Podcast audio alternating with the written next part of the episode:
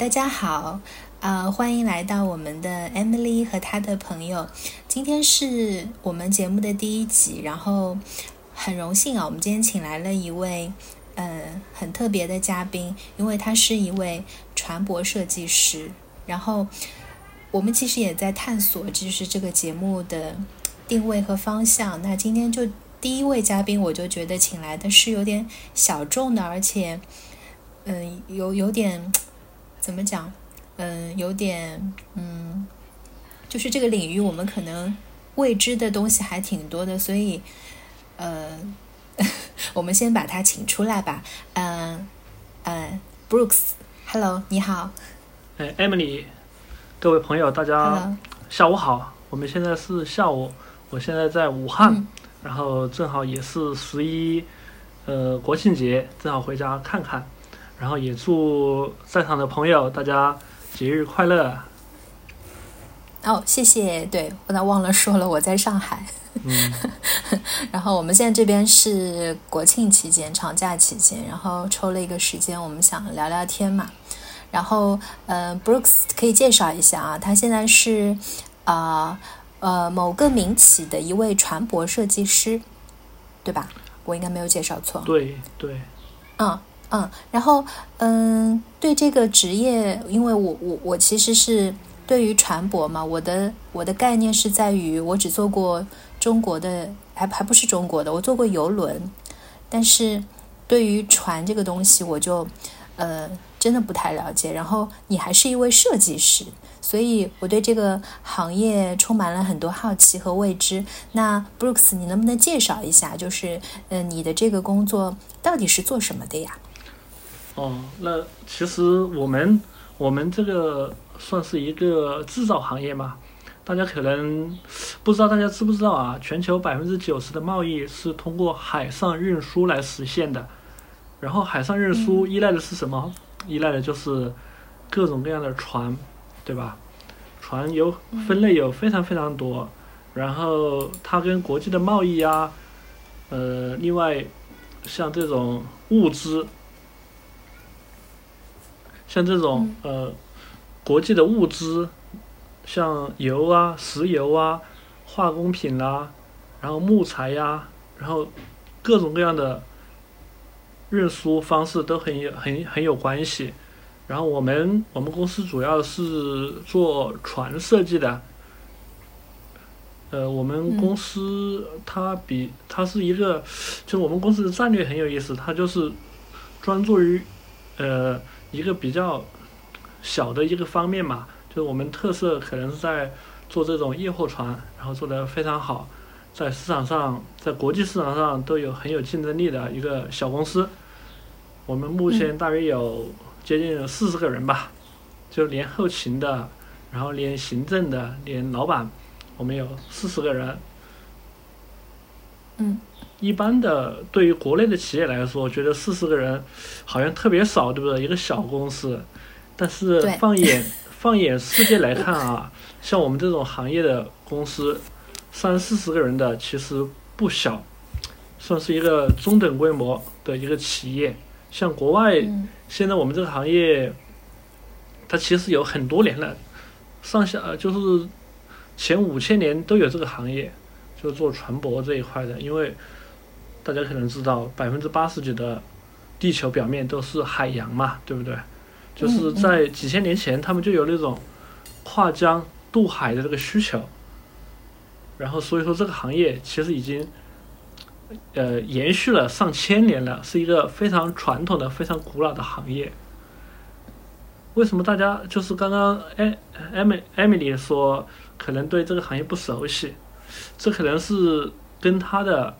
跟我们生活的环境有关系，因为绝大多数的中国人都生活在大陆，对不对？也很少有机会能看到大海，或者能去大海里面，因为中国缺少这个环境。不像欧洲、美国那边，他们就是一个海洋性的国家，他们时常能到海，就是海上去旅游啊，海上去观光啊，这种渠道很多。中国就这种渠道很少，所以大家觉得。嗯，对这个行业非常陌生，我想是这样的啊。嗯，对，我觉得 Brooks 介绍的很很形象，因为呃，我们就是和陆地打交道的机会，呃，可能是占百分之呃八九十的，然后其余可能我们的呃一些交通的方式，可能就是坐飞机啊，对吧？然后去。要去呃跟大海打交道的这个机会真的是少之又少，所以对这个船舶这个这个概念，我觉得就是会 会比较会比较呃接受的渠道也比较少。嗯，所以那嗯呃，您说你们公司做的是那个运货船是吧？嗯，刚刚嗯，那您您主要是负责哪个方面的呢？还是说？是你擅长的是设计哪哪哪哪一个方面的呢？哦，我我主要是做呃方案的，就是一条船，它要从概念开始做起嘛。就是说这个一个，比如说国外的船东，他要定定制一条船，他们船队里面可能需要定制一条船，那么他们就是可能会到外面去收集一些资料，看哪一些设计公司或者哪些厂。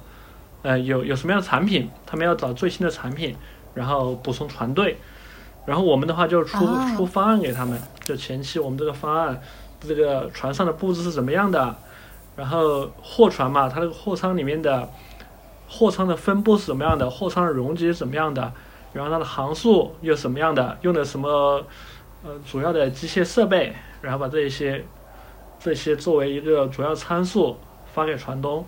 然后给他们做些方案方面的匹配吧。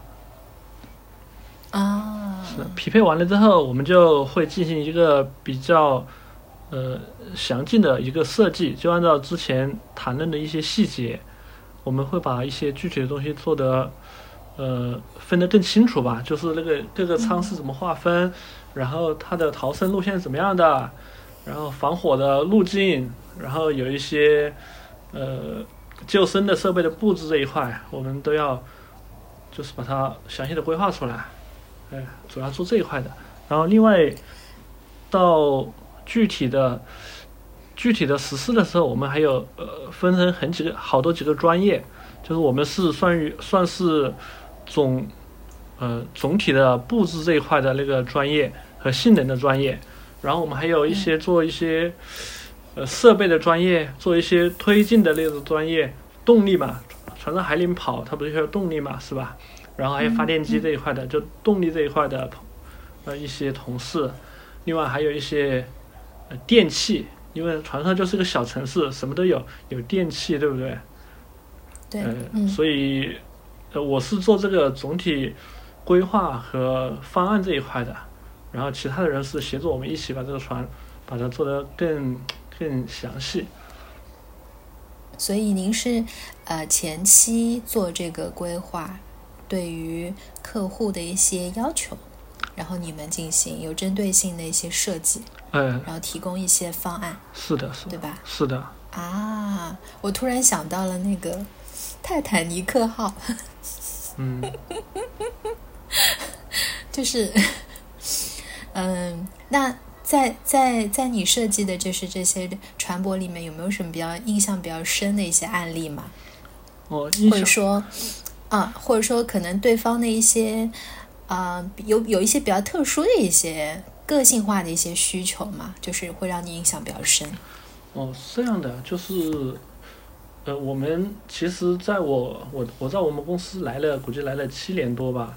然后在第第三年、第四年的时候，就前几年疫情之前的前呃一两年，我们公司就开始开发这种客滚船，就是大家也看到我的视频号里面也会发一些我们的产品，就是在那个呃中国和韩国之间，就是那种定期运营的这种客滚船，又可以开车上去、开车下来，然后可以上面呃旅游观光的这类船。这类船其实它的性价比就是各个方面呢都挺有特色的。嗯。呃，前因为之前就是我们这个我们行业的话，它是有一定的周期的。可能二十年前这一批船是另外一个单位设计的，然后这一次前两年前前两三年，我们公司就涉足这个行业，涉足这一块的领域，然后我们把这个产品做下来了，还做了好几条，哎，我觉得这个给我的印象还是挺深刻的。那，呃，这个客滚船是我坐过的那那种游轮吗？呃，你要看吧，就是有没有车子开上去，你们那个船。有没有车子？应该没有。哦，那就是主要是人在上面的，就很多人，对，几千个人。对对，对对对。哦，那就不是的。我们这个船，它其实看起来，它有一个大的，后面有一个大的门，它可以倒在岸上去，然后这个车子可以在那个板子上面开上去，然后开着开的时候，它会把这个门关起来。嗯。哎，你坐的那一种应该是像国内的最近在在宣传的这种。国产的大型游轮这一类船，嗯，我坐的就是对那种游轮，就是纯粹是属于就是你刚刚说的那个船上就是一个呃小小社会嘛，嗯，就是上面有吃喝玩乐什么都有，嗯，对我坐的是这样子的这个游轮，对。对，现在国上海这边不是外高桥他们在做这个船嘛？然后第一条船应该年底会交付使用，到时候有机会可以去可以去体验一下。国内啊，对，啊，这样子，哦，OK，所以我们大致对你的这个工作的这样一个行业跟背景，就是会有一些了解。所以现在是，呃，疫情这三年对你们这个行业有没有影响？疫情这三年。嗯，说了说起来很有意思啊，就是我觉得这三年其实对我们公司影响不是特别大。嗯，为什么呢？呃，我觉得可以从三个方面来来介绍一下嘛。第一个，我们是做设计的，我们的设计的一条船的设计的周期其实是挺长的，都是定制化的，可能要一到两年或者两年左右，二二二十多个月、三十多个月，很正常的。就它是以以月为单位的，呃，月为单位的设计，这样的话就是我们可以不需要到公司里面来上班。疫情最大的问题就是不能来一起来上班，对不对？我们其实可以线上上班。对。呃，所以那段时间，我们很多人都在居家办公，然后对我们的进度其实并没有什么特别的影响。嗯，这个是第一点，就是我们设计周期比较长，然后比较灵活。第二点的话，嗯，第二点我想说的可能就是那个还是那个周期的问题，因为在因为船舶的使用寿命可能是二十五年左右，在二零零三年，二零零三年的时候有一波行情，就是当时当时市场非常好，然后国内的国内的船舶这一块的产业欣欣向荣。到达了一个非常呃旺盛的时期，很多人都进军这个行业，然后呃他们想造船，船东想订船，就是基本上的话就没有没有船厂有能力再给他们额外增加这种造船的那种那种那种船台。现在二十年二十五年左右也快到了，所以现在二零二三年这一波又是一个。波波波波谷波峰，它又到了一个很高的需求阶段，所以这几年市场形势还是非常好的。对，然后第三点的话，我想说的就是，嗯，跟国际的国际的国际这个战争还是有点关系，因为乌克兰和俄罗斯在打仗嘛。嗯。打仗了之后，他把之前的世界格局都给打乱了，之前的能源供应啦，然后物资的供应啦，是吧？粮食的供供给啊，这一块很多的之前很流畅的线路都给打断了，所以需呃有一批新的需求出现了，这一批新的需求也就导致了这一波市场更加的旺盛，所以从这三个方面来讲。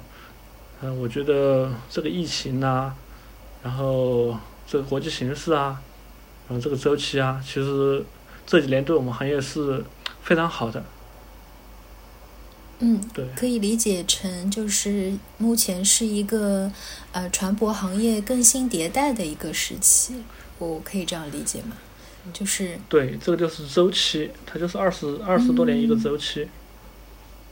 嗯，对，其实还有很多啊，就是我觉得我自己目前浅显的看，这三点可能比较明显。嗯，嗯，对，但是非常好，我们我觉得我们听的是非常呃浅显能理解啊。那么，嗯，那回到这个中国的这个船舶行业，嗯，现在目前我们这个。中国的船舶行业的发展目前处于一个什么样的水平啊？呃，目前这么样说吧，就是中国的呃产能和就是造船的呃产能，就是比如说一百条船，可能有九十条都是中国建造的，中国建造和中国设计的，国外的现在的设计基本上国外建造的能力已经没有了，很少很少。就亚洲是最多的，中日韩集中在中国、日本和韩国这三个国家是把全球的，我觉得是把全球百分之九十九的订单都拿来了。国外已经没有能力跟亚洲竞争，在这百分之九十九的那个订单里面，有百分之九十，我想是在中国。嗯，中国它的就是各个配套啊，然后它的。设计建造能力啊，都已经慢慢起来了，然后人力的成本相对来说还是比国外要要嗯少一些吧，所以也是很大的竞争优势。嗯，而且呃，中国这个建造的这个怎么讲效率或者是速度肯定是优于这个国外的，所以当当他拿到一笔订单的时候，应该是这个。呃，怎么讲？建造的速度，呃，对吧？优于国外，所以还是蛮快的。对，所以我觉得会首选像中国这样的大国制造大国来进行建造。是的，嗯。嗯嗯嗯，那你对这个中国未来这个传播行业，你你有什么展望吗？哎，感觉。节目要结束了，没有没有，其实这个可以聊一聊。就我其实对这个这一波行情，我自己的就是对我们公司而言啊，我们呃刚开始的时候也我也聊过，我们公司是一个在一个细分的领域里面，就是细分领域里面深耕了三十年的公司。呃，我们在在一个细分领域里面占有口碑，然后呃也。就是因为我们行业还是有周期的嘛，就想到二十年周期，比如说你可能到今年好一点，隔了三四年，我觉得还是会有有一些下坡路的，这个也是很正常的。对，他也你看像前前几年前一两年这种集装箱船是不是？因为那个疫情啊，他把国际的物资的供应都打乱了。然后集装箱船的运价飙升，然后这个集装箱的需求也飙升，然后到现在这这一年左右，它的需求就明显降下来了，所以这个都是有波峰波谷吧，要坦然的接受。嗯，好，所以您您是一位佛系的传播设计师，我觉得。呃，就是要要看，就是说我们，嗯，因为。即使在形势不好的时候，就前几年，我们公司还是能保持一定的订单量的，因为嗯不管就是大波峰啊、大波谷啊，你如果能抓住一些稳定的客户，他能稳定的来给你提供一些需求，你不管是大风大浪，你都可以活下去。嗯，也不大嘛，就是像我们我说的，就我们就是接近四十个人的公司。是个小公司，也没有那么大的抱负，呃，就是包袱。嗯，嗯，好，所以，嗯，呃，未来还是整体，我们都还是看好的，对吧？就这几年，我还是觉得还可以。嗯，嗯那嗯。我们来蹭蹭一个热点吧，因为嗯，这个八月二十四日十三时，这个日本福岛第一核电站启动了核污核污染排海、核污染水排海。嗯，其实我在念这个词的时候，我很怕会念错，因为很多人可能会混淆这个概念。嗯，就它是启动了核污染水排海。嗯，我今天看到的最新的一则新闻是说。呃，日本会将启动第二轮排海前的准备工作。那第一轮的时候，呃，预计排了核污染水约有一百三十四万吨。然后第二轮，呃，将会，呃，我看一下啊，第二轮预计要排的是多少吨？预计七千八百吨。核污水，所以我看见，嗯，你自己在视频号里面，你也发表了一些你自己作为一个船舶设计师你的一些看法。那我也想在节目里听一听，就是，嗯，你对这件事情是怎么来看的？哦，这件事的确第一时间他发，呃，他他发这一个发，呃，就把那个。核污染水排海啊，我也是第一时间关注了。其实这个影响还是挺坏的，因为大家也看得到了，国际社会，特别是韩国、中国，这个几个利益非常相关的国家，其实反抗最为激烈，对吧？然后当时我就想，哎，其实我们行业其实可能也能做一点贡献，因为我们公司做的是液货船嘛，这种坏品啊、液货啊，其实我们是有能力去储存的、运输的。看到，呃，国际社会对其实对这个事还是挺冷淡的。我就想啊，哎，既然我们这个我们的船能装液货，哎，我我是不是可以告诉大家一个方案，就是说，呃呃呃，有句话说法叫“事不关己高高挂起”，对不对？就国外的可能对他们没有影响，那我我就想，能不能就是说去搞一艘船放在这里。因为现在的大型的游船啦，这种，呃，装液体的船都可以做到三十万吨了，他们正好装三十万吨嘛，排接近三十万吨左右嘛，我就想，哎，能不能把，这些水能储存起来放在船上面，这样的话也不又不用排到海里面去，然后又为未来的解决这个核污染水净化的一个一个一个办法留下了一个解决解决的思路嘛，对不对？就是问题解现在解决不了，我先把它存储起来，后面再解决。我又不污染海洋，也不污染日本内陆的一些江河湖泊。哎，我就是做了这个想法，就写了一个写了一个视频，然后没想到这个视频真的是得到大家的广泛关注。呃，我昨天看了一下，基本上播放量有接近有十四万了。所以这也是我我做的最好的一个视频，就明显看得出来，大家对这个事也挺关心的。嗯。然后另外一块，我也想就聊一聊，就是我们船舶行业，它其实是一个国际性的行业，因为我们我们我们设计的船都是国际航行的，它可能到世界各地的每一个港口，比如说到英国、到德国、到英国、到美国。然后到加拿大，然后这好多地方啊都可以去，所以国际社会为游船的污染问题，它制定了很多规则。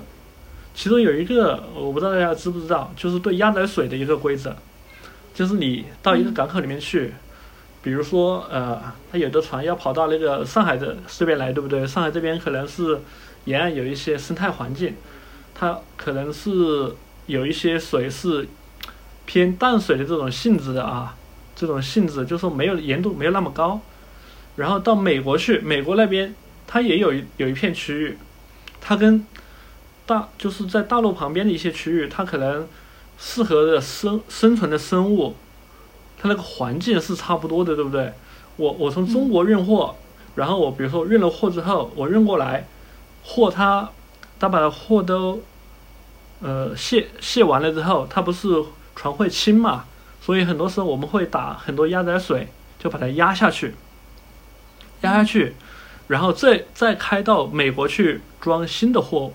这个过程里面，你到美国去了之后，你这个水不是还留在里面了吗？对不对？嗯，就是说中国带的水还流到美国去了，然后这个过程，就国际社会就觉得你这个里面可能把中国那边的有害的生物会带到美国那边去，所以他们制定了一个规则，就是防止水污染，就是你在公海里面，在那个深海里面，要把这个水换一遍，或者处理一遍。嗯，就是他就他他连这个事都担心了，这个事都考虑了，呃，所以我们行业其实是对对这个污染这个事，其实是看得很重要的。嗯，那我我回到刚刚我说的这个新闻里面啊，就是我作为一个普通人，然后呃，我们在看这条新闻的时候，我们想了解的是这个所谓这个核污染的。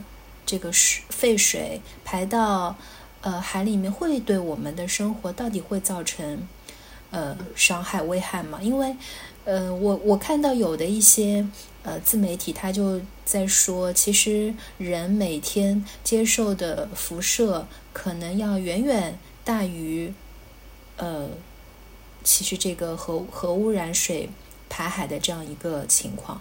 那所以嗯。就就我没有一个很科学和专业的一个一个一个说法，到底是怎样的？哦，对，对于这个问题，其实呃，我也一样，我也就是做不了一个科学的解释，但是我可以举一个例子吧。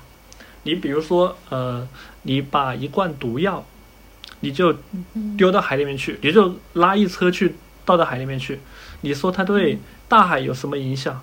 我相信不会有特别大的影响，即使是毒药，对不对？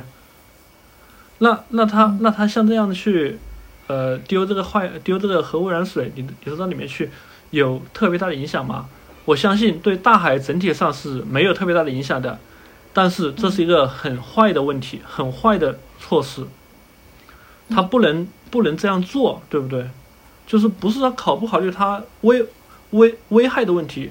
它是是不道德的问题，我自己感觉啊，嗯嗯啊，所以是站在这个呃道道 道德层面，就是我们在在说这件事情，因为呃，就是是这样的，就是说你可能呃，比如说你就倒一卡车的，就是一些污染物到海里面去，其实对整个大。大海百分之八十的陆地面积的大海没有影响，但是如果你这样的开了个头，然后每个国家都往里面倒倒废水、倒垃圾，那大海不就是慢慢的就被污染了吗？因为它就是从量变引起了质变，对不对？所以这个我我觉得站在我的立场上，我是非常不赞成的。我觉得非常值得，就那边非常值得，应该去我们去去叫叫什么他一下。就是值得批评的吧，真的非常应该批评这件事。嗯，所以，嗯嗯，你在做那个视频号的时候，其实是想也表达你当时这样子的一个比较比较愤怒的一个情绪，就是因为我我其实我也我有点开过你这个大家的一些评论和留言，其实站在政治的角度上来说这件事情呢，是占绝大多数的。嗯，对。是的，啊，对，但是你从一个比较科学和专业的，而且从你这个职业的一个呃一个一个呃特长上嘛，你擅长的这个方面去呃想出了一个其实是有一个解决的一个方案的，对吧？嗯，就是啊，但是那如果这个废水如果是把它嗯储存在这个船船上面，那么可以到哪里去排放呢？哦，它可以不用排放，就是因为我我原来就说了嘛，一条船它的寿命可能就到了二十五年或者三十年，对不对？嗯。从经济性的考虑，哦，从环保的方面考虑，你过了三十年，你再打造一艘船，把这个船的上面的废水运到放到另外一艘船上面去，对不对？啊，这样的话就可以不至于排放出去。嗯。对吧？这是一个。呃，办法就是以以后可能技术到了，可以解决这个问题了，你是把这个里面的水处理一遍，不就好了吗？嗯，我是这个想法，当时。嗯嗯，啊，是这样子。嗯，他们就是看到他们日本啊，他们其实也做了很多罐子去装这个水，对不对？他们的一个问题就是说啊，我这个水装不了啦，然后必须得排放啦。其实他们，我觉得他们是，嗯，有一点不道德，嗯，真的是不不顾国际的，就这种大家的一致的抗议。嗯，对，嗯，根据计划，这个排海的时间还至续至少要持续三十年，所以未来真的是我们也不知道。会怎样？因为就像您刚刚说的，就是，呃，量变到质变这这么一个过程嘛，嗯，对吧？对。所以，嗯，其实还是这样的，就是说，呃，说的一个不道德的一个一个一个想法，就是说，为什么日本、韩国哦不，日本、韩国反应呃，就是韩国和中国反应这么强烈？嗯，因为就是在我们家门口排呀。美国为什么支持？联合国为什么支持？因为影响不到他们那里去。我就说。如果你联合国觉得没有问题，美国觉得没有问题，我把这个船开过去，把把废废水排到你们旁边，看你们国家的人民众会不会起来抗议？其实就是一个将心比心的过程吧。你觉得没问题，那我放你这排一点，你那那那你应该没有问题吧？我相信他们的民众也会集体起来抗议这件事的。嗯嗯，所以。还是一个怎么讲，比较怎么讲严肃的一个政治问题呢？如果按照你这样子的一个说法，就是嗯嗯，那来我们换一个话题。行，想聊点啥？嗯，你刚刚也说的很好，对，聊到你你做的这个视频号吧，因为呃，我我也关注到，其实你做视频号多长时间了呀？嗯，我觉得应该从年一年年初吧，一年没有没有一年年哦，那也就一年不到的时间，应该是目前就具体来做的话，视频号开通，我觉得应该是。从五月份开始做的，做了五个月。哦，才五个月。目前这个总总的这个播放量是多少呀？呃，播放量我觉得到了四五十万吧，总共应该有。嗯，因为我看你也那个视视频号更新的并不算特别特别的快。对，因为要找一些素材嘛，我不是特别，就是唉。怎么说呢？其实找找哎，找素材还是有一些有一些挑战的，嗯。嗯，目前你在你这这个视频号里面，呃，因为你呃，我我印象很深的是，你每次要说的第一句话就是“我是谁谁谁谁，我是 Brooks”，然后我我是一位船舶设计师，然后就非常嗯，怎么讲？嗯，因为你的这个视频号的定位就特别的清楚嘛，嗯。然后，嗯，哪哪哪几个视频是做的这个比较日好的那个热点比较？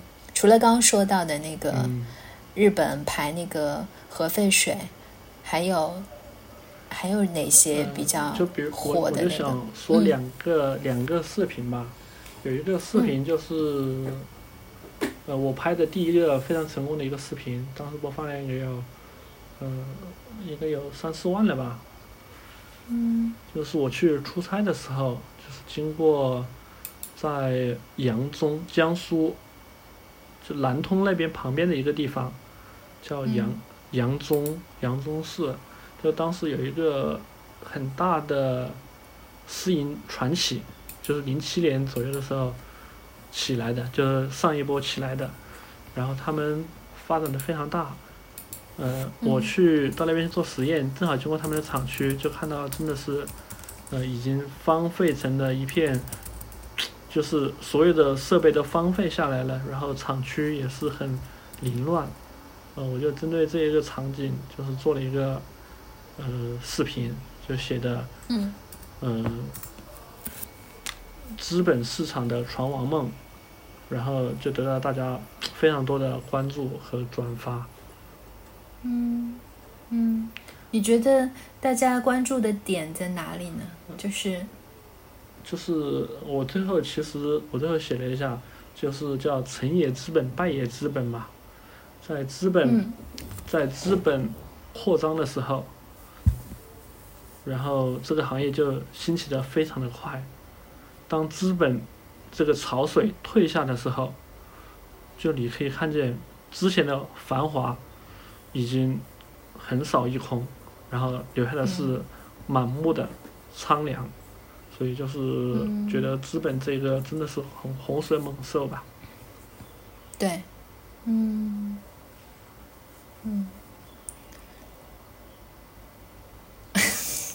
还有另外一个另外一个视频，就写的是上海的，关于上海的船舶工业这一块的。其实上海的船舶工业是在全国或者全世界都很有名的。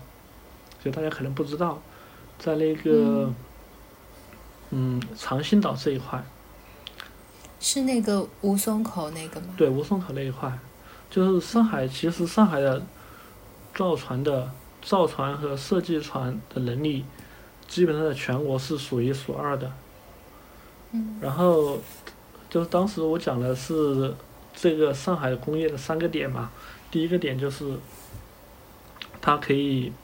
制造国产的豪华游轮，第二个点就是就沪东中沪东船厂，他们做的那个 LNG 船十七点四万方的，做的非常成功，然后市场效益非常的好，然后第三个我就讲的是江南船厂，江南船厂是现在的航母嘛，大家也知道在那边建造，然后我就写的就是写的是中国船舶工业的。脊梁嘛，其实上海其实就是中国船舶工业的脊梁，几个大型的企业，即使是国国国有的企业也非常有活力，很有战斗力，嗯，所以这一个视频也得到大家广泛的关注。嗯。其实工业工业其实就是这样的，就是靠着大家，就是靠大家心呃勤勤恳恳一步一个脚印的做出来的，不是。突然一把火烧出来的，就是要靠前辈们，就是各个工业的脊梁慢慢挑起来的，就是中国的工业啊。嗯，对，我在那个网上在搜你说到的，对。哇，那是，对这个播放量也很大，这个播放量有六七万的吧？嗯，因为你说到的这个。江南造船厂，还有你刚提到的那个吴淞口的那个外高桥，一个外高桥对，沪东对三个是沪东非常厉害的，应该是对老老上海人应该是非常熟悉的啊，这个算什么国企对吧？呃，大大型的国企央企。对对对对对对对对，就我们听到这个就会觉得非常的，嗯，怎么讲，心里面是会很。很骄傲、崇拜的，对对对对对对对，没错没错。他这个地方国际上真的没有一个地方有这么大的能力，又能搞游轮，又要搞搞搞这种新的船，然后还搞航航母的，只有上海有这个，真的有这个工业基础。嗯嗯，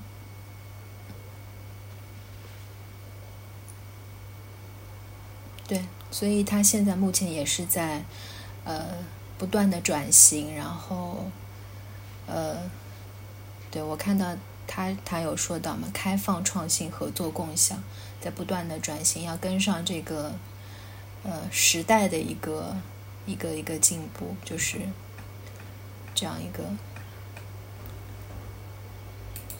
是的，是的。对对对。所以，真的那些企业，我觉得。都还是挺佩服的，他们一直能坚持在这个重工业里面一直在耕耘嘛，然后越做越好。嗯，哎，那嗯，你做这个视频号的初衷是什么呀？呃，我做视频号其实也是也当时当时怎么说哈？嗯，我觉得做设计是一个比较。也有点局限吧，就我们行业是也比较局限，就这么多单位，嗯，你想找一个外面的一些，呃，一些机会，一些朋友啊，其他行业的一些东西啊，就接触特别少。像我们上班的时候，就基本上跟公司几个人打交道嘛，行业几个人打交道，嗯，我觉得还是挺局限的。另外，我觉得我们行业是一个国际性的行业，可能就是它的背景就是国际性的行业。然后我为什么会把自己搞得那么局限呢？我就想，那我去可不可以去做一点国际性的什么事，是吧？或者去，呃，通过自己的这个，这个，呃，对行业的理解啊，写一些东西，发一些东西，让更多的人去了解我们这个行业，我觉得也是一件很有意义的一件事。第第三个的话，嗯，我觉得。通过做这个视频号啊，我可以认识挺多的人的，然后也给我自己，呃，找找了一些，找了一些突破口吧。就别人可能通过我做的东西，呃，觉得，因为我们也做我我们公我们自己也做软件的嘛，我也想通过这个渠道，然后把我们的软件去去介绍一下给大家，然后找一些合作的机会。嗯，这一块的，我觉得也有。嗯。嗯。嗯，所以我看你还是也是一步一个脚印在，一点点在做。嗯。对。然后，呃，这当中也有很多你自己的一些思考，包括你们自己这个专业性的东西，嗯，还包括你们对一些对热点事件的你自己的一些看法。我是觉得，嗯，在。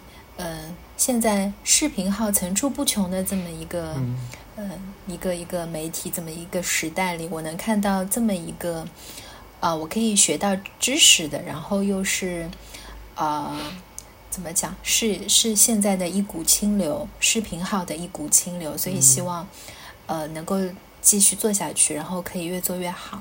是，哎，我还想我还想补充一句啊，我就是想啰嗦一句，就是我之前我们有一些朋友。有一个他是做建筑设计的，然后我不是也在参加了一些，就是一些演讲方面的俱乐部嘛，然后他，他是做城市规划的，然后他对我的影响挺深的。哎，我有一次我听他讲他他介绍的一些呃就是风土人情嘛，他们自己考虑的一些一些地方，然后我呃我觉得讲的非常好，就一起跟他去地铁站跟他聊天。嗯，我就说，哎，你为什么能把自己的行业讲的这么有吸引力？我说，我怎么感觉我们行业没有这么多吸引力嘛？他就分享了一个一个点告诉我，他说，其实他讲的东西都不是他自己做的东西，他讲的东西是别人，就是就是跟他专业有关系，但是不是他们核心业务的一些东西。就是你，你如果讲太专业、太核心的东西，别人不愿意听的，也没有意思。你如果想通通过对大众啊进行一些，嗯，一些东西的输出吧，一些价值观的输出，你要讲一些呃通俗的、大家感兴趣的东西，就是你可以稍微带一点私货，嗯，这样的话其实效果是最好的。然后其实我现在其实其实也是这样做的，嗯。就是有一些背景，有一些背景在里面，然后讲一些大众化的或者大家感兴趣的东西这一块。对，我觉得这一块还挺有挺有难度的，挺有挑战的。呃，要有你很多你的观察和你的思考，因为我自己做这个教育行业，我也有时候会发现，因为我可能要跟呃和我打交道最多的是我们的一些学生的家长，然后我要跟他们输出很多。教育方面，如果是一些理论的东西，那肯定理论是基础嘛。嗯嗯。我肯定是在理论的这个基础之上，我再去实践去做一些呃措施吧，应该这样讲。但是呃，我我我发现我很很枯燥的去输出理论的知识的时候，呃，很多家长是他是不愿意听的。然后呃，当我以换另外一个角度，呃，去以讲故事的形式和他们去输出，啊，理论这个怎么讲？呃，这个基础之下，孩子发生的一些故事的时候，呃，很多家长他他竖起耳朵，他非常认真的要去，嗯，听，然后去，他会有共鸣。我觉得这个很重要。对的。会感同身受，去有共鸣。对。所以接下来呢，我我说我会提这些教育的故事，或者是发生的一些呃小的案例也好，其实目的是为了可以让家长更加的配合我们。那么怎么配合，就是要通过一个个小的这些小故事，让他们可以知道哦，原来是可以这样做，可以那样做。那你不然就是讲一些很枯燥或者是高大上的理论，他们可能都还不是很听得明白。是的，所以。对，我觉得做视频号也是这个，啊，这样一个，就是一个，呃，怎么讲，也是也是这么一个故事吧，也就是也是输出一些比较，呃，和大家可以产生共鸣的一些东西，讲一些最小最具体的一些故事，小故事。对我现在我发现就缺少讲故事能力，真的，这个故事。你你看啊，我们我们写的视频号写的内容，我我的视频号就是一分多钟，然后我每次我就想，我要在一分钟左右的时间，我要向大家传输一个怎么样的有价值的东西。其实我一直在思考这个问题。即使你的故事，呃，我上次也跟艾米丽也分享过一个视频，对不对？我他也才两分钟左右，就写的很跑，就写他跑步，然后。我我我听了之后，我就觉得我应该向这个人学习，但是我好像真的学不来。嗯，那我觉得你倒不一定是一定要把你的视频号就传递一些，就一些价值，不一定是从正向的小故事里面才发生的。嗯，你你能你能明白吗？就是我我我我可能会去更想看到一些鲜为人知的一些。反面的一些东西，然后，呃，可能是在你们行业里，或者是怎样的一些很小很小的一个点，但是却可以输出一些比较大的一些价值。嗯，这个嗯啊，是的，可以 去留在后面去思考。嗯，对对对，所以嗯，是对，需要不不断的观察，不断是在你行业不停在行业里中观察，还是一个很。很敏锐的一个在生活里观察的这么一个角色，我觉得这个很重要。嗯，嗯，是的。哎，我觉得你今天给我提的几个，用你告诉我的，就是讲一些故事，用故事的形式来展开。哎，其实我觉得真的，你就是你还是嗯，挺会做这一块的。没有没有。这个是绝对很重要的。我们我们在外面玩，其实也是考虑怎么样把一个。把自己的故事讲好，把是吧？就是讲一个好好的故事，这很重要的啊。对对，就就可能这个话题岔出去啊，因为讲到这个视频号，因为你知道吗？我连我们就是幼儿园的小朋友，他们平时在跟我聊天的过程当中，他们都会去哼唱平时他们在手机刷视频的时候的那些所谓的这种什么网红的。呃，那个叫什么？那种神曲，对，就是朗朗上口又记得住，但是他在唱些什么我都不知道的。但恰恰是这种东西会容易吸引人的眼球，是，就就越是简单不复杂的东西，对，就像之前那个什么什么挖呀挖呀挖那个，嗯嗯，你知道吗？那个啊，对，在在在我们看来就是这是什么呀？就就就就，但是它却。它却红了嘛？就就最简单的、最朗朗上口的东西，最简单的小故事，反而就是这些东西能越能引起人的共鸣。对，嗯，对，所以还是希望就坚持做下去，这这这个也很重要。说的很有意义的一些东西。我现在对对对对对对对，我现在粉丝也有呃也不多啊，可能有五千。五千六百多粉丝哦，那很那很多，你才做了五个月的时间嘛？对，之我之前写的是是公众号，公众号可能有一两千个人，但是后面视频号一做起来，明显就感觉它观众量就特别大。嗯嗯嗯，也是一一个不断学习的过程。因为做这个视频号会占用你很长时间吗？啊，不，不用，不用。就是比如说，我想到，因为我的视频号一个视频可能才一分多钟，一分多钟，呃，其实你把思路构思好了，可能也要两三个小时哦，做一个。因因为你要去做一些，因为。呃，你你看得到我的视频，其实都是外外面找的一些类似的视频，然后我会一些进行一个重构，就是把它的逻辑啊，啊，就是就是相当于把它的在它的视频的那个基础上做一些呃添加一些语音方面的一个描述吧，就是添加一下我的一些观点在里面去。啊，我我做了就简单的。我自己去拍的视频其实并不多，嗯，嗯，因为行业的东西，你行业里面这么多东西，你想每一个东西都自己去拍、自己去弄，嗯，我我是觉得不现实的。你还是要基于大家的智慧吧。比如说，很多人都传过这种东西，他可能没讲出这些东西来，我可以把它借鉴过来，然后放在我的素材里面，我把它以以它为背景，然后。就围绕一个东西讲明白，就是告诉大家啊，有这么一回事，哎，就是这样一个一个一个情况啊。对，所以欢迎大家去关注 Brooks 的视频号，然后，嗯嗯，那最后我问问，我想问问你，你你你平时你私底下会做些什么事情啊？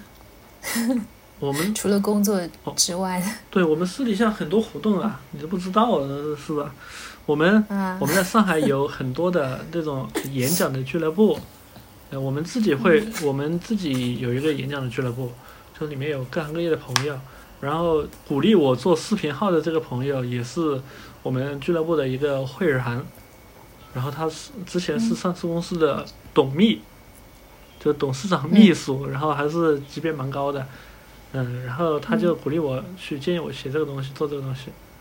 然后我们我们这个俱乐部已经做了三年了，现在已经三年多了。我们十月十五号会做一个三周年庆，如果艾米丽有机会或者有时间可以来的话，可以来玩一下。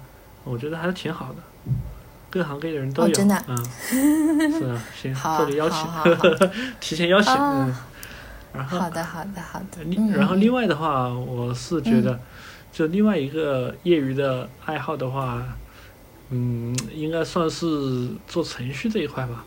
我们自己公司在在做一套国产的行业的软件，然后基本上是我在我们公司在负责做这一块。嗯。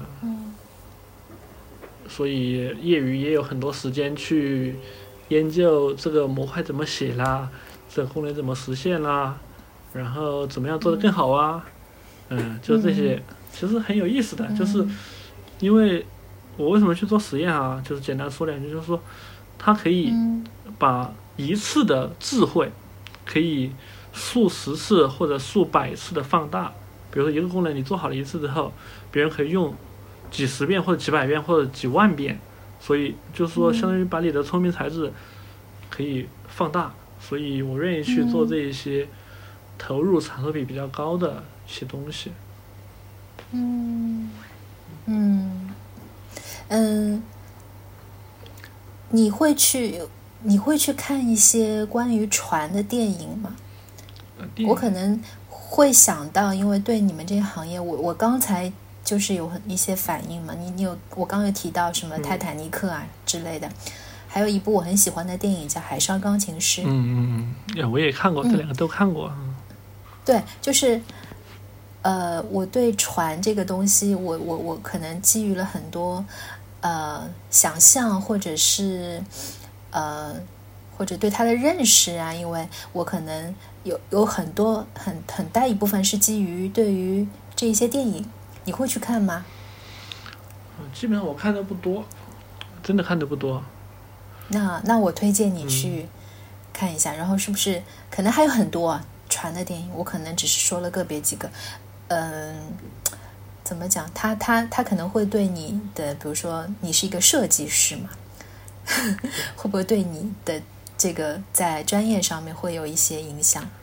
因因为有很多东西，我是我我对于我的一些呃，我的一些对于人生的一些想法什么，有很多都是基于电影给我带来的。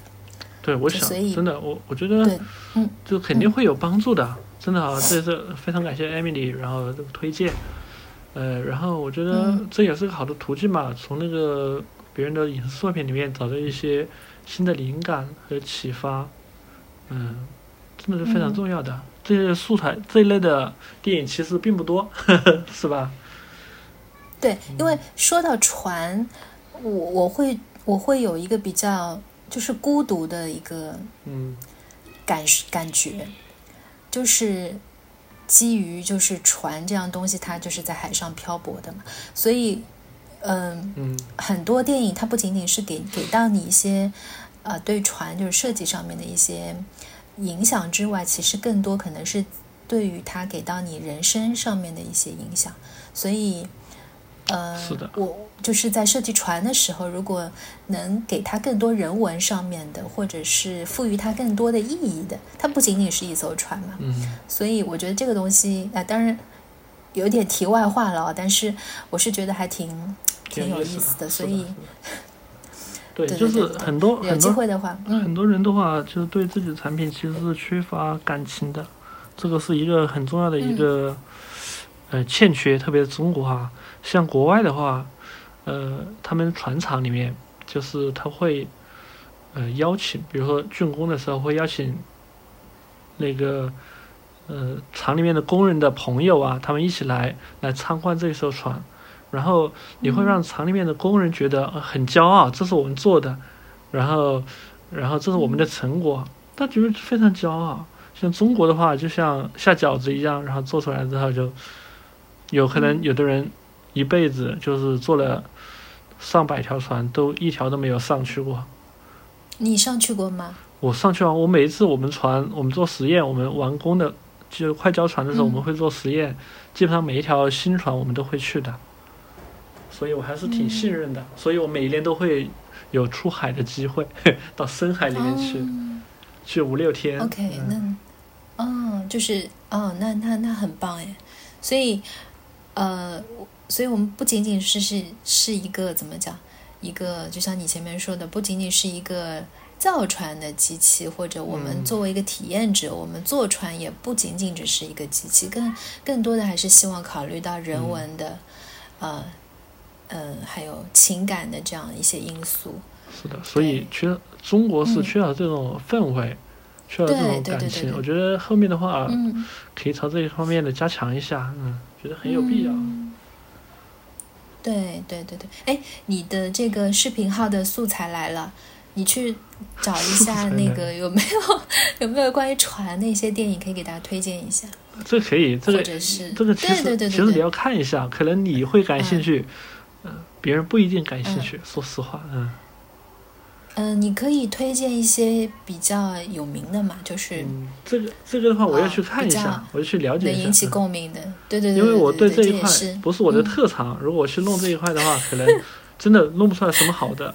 就是我对自己也有一些基本的看法嘛，嗯嗯。不过我尝试一下吧，对对，尝试一下你，你也许可以讲一个除了对吧这个专业知识之外不一样的一个故事，对。可以的，这个很好的，我可以没没人可以去试一下，对。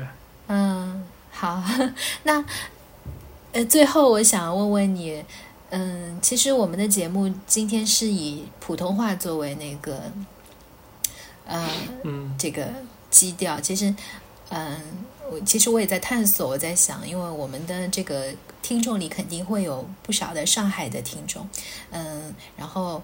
呃，如果是生活在海外的话，那更想去听一听家乡的一些方言嘛？你会说上海话吗？你在上海生活了多久？不会说，我上海待了十年，差不多十年了吧。那你不会？你会听吗？哎，听也听不清楚，就是有的简单的听得清楚。公交车站到站了，是吗？嗯。啊啊，能简单的能听，如果是复杂的、比较快的，对，啊，快的说。啊，说就不会，不会，基本上不会，嗯。嗯，那那要不要今天在这里学学一句呢？你想学哪一句？你想学，或者是我教你一句，还是怎么样？嗯，可以啊，教一句。啊，嗯，教一句，你你有没有什么日常的用语你想学的吗？就是，呃，有一句，那就把我每一段视频开头那句话教一下吧。就是大家好，我是李斌，我是一名船舶设计师。嗯，大家好。大家好。嗯，我是李斌。我是李斌，李斌。我是我是李斌。我我是。大家好。李斌。嗯，大家好，我是李斌。我是李斌。嗯，我是船舶设计师。我是船船舶设计师。设计师。设计师。嗯。哎，船舶设计师。船舶设计师。船。是是是是是，嗯，船舶设计师，船舶设计师，对对对，这里连起来就是大家好，我是李斌，我是船舶设计师。大家好，我是李斌，我是船船舶船船船舶设计师。这个有挑战哈。哎，艾米丽的上海话说的真好，老好了。老好了，不不不，我还是洋洋金榜。哦，那是传统的最最传统的上海话。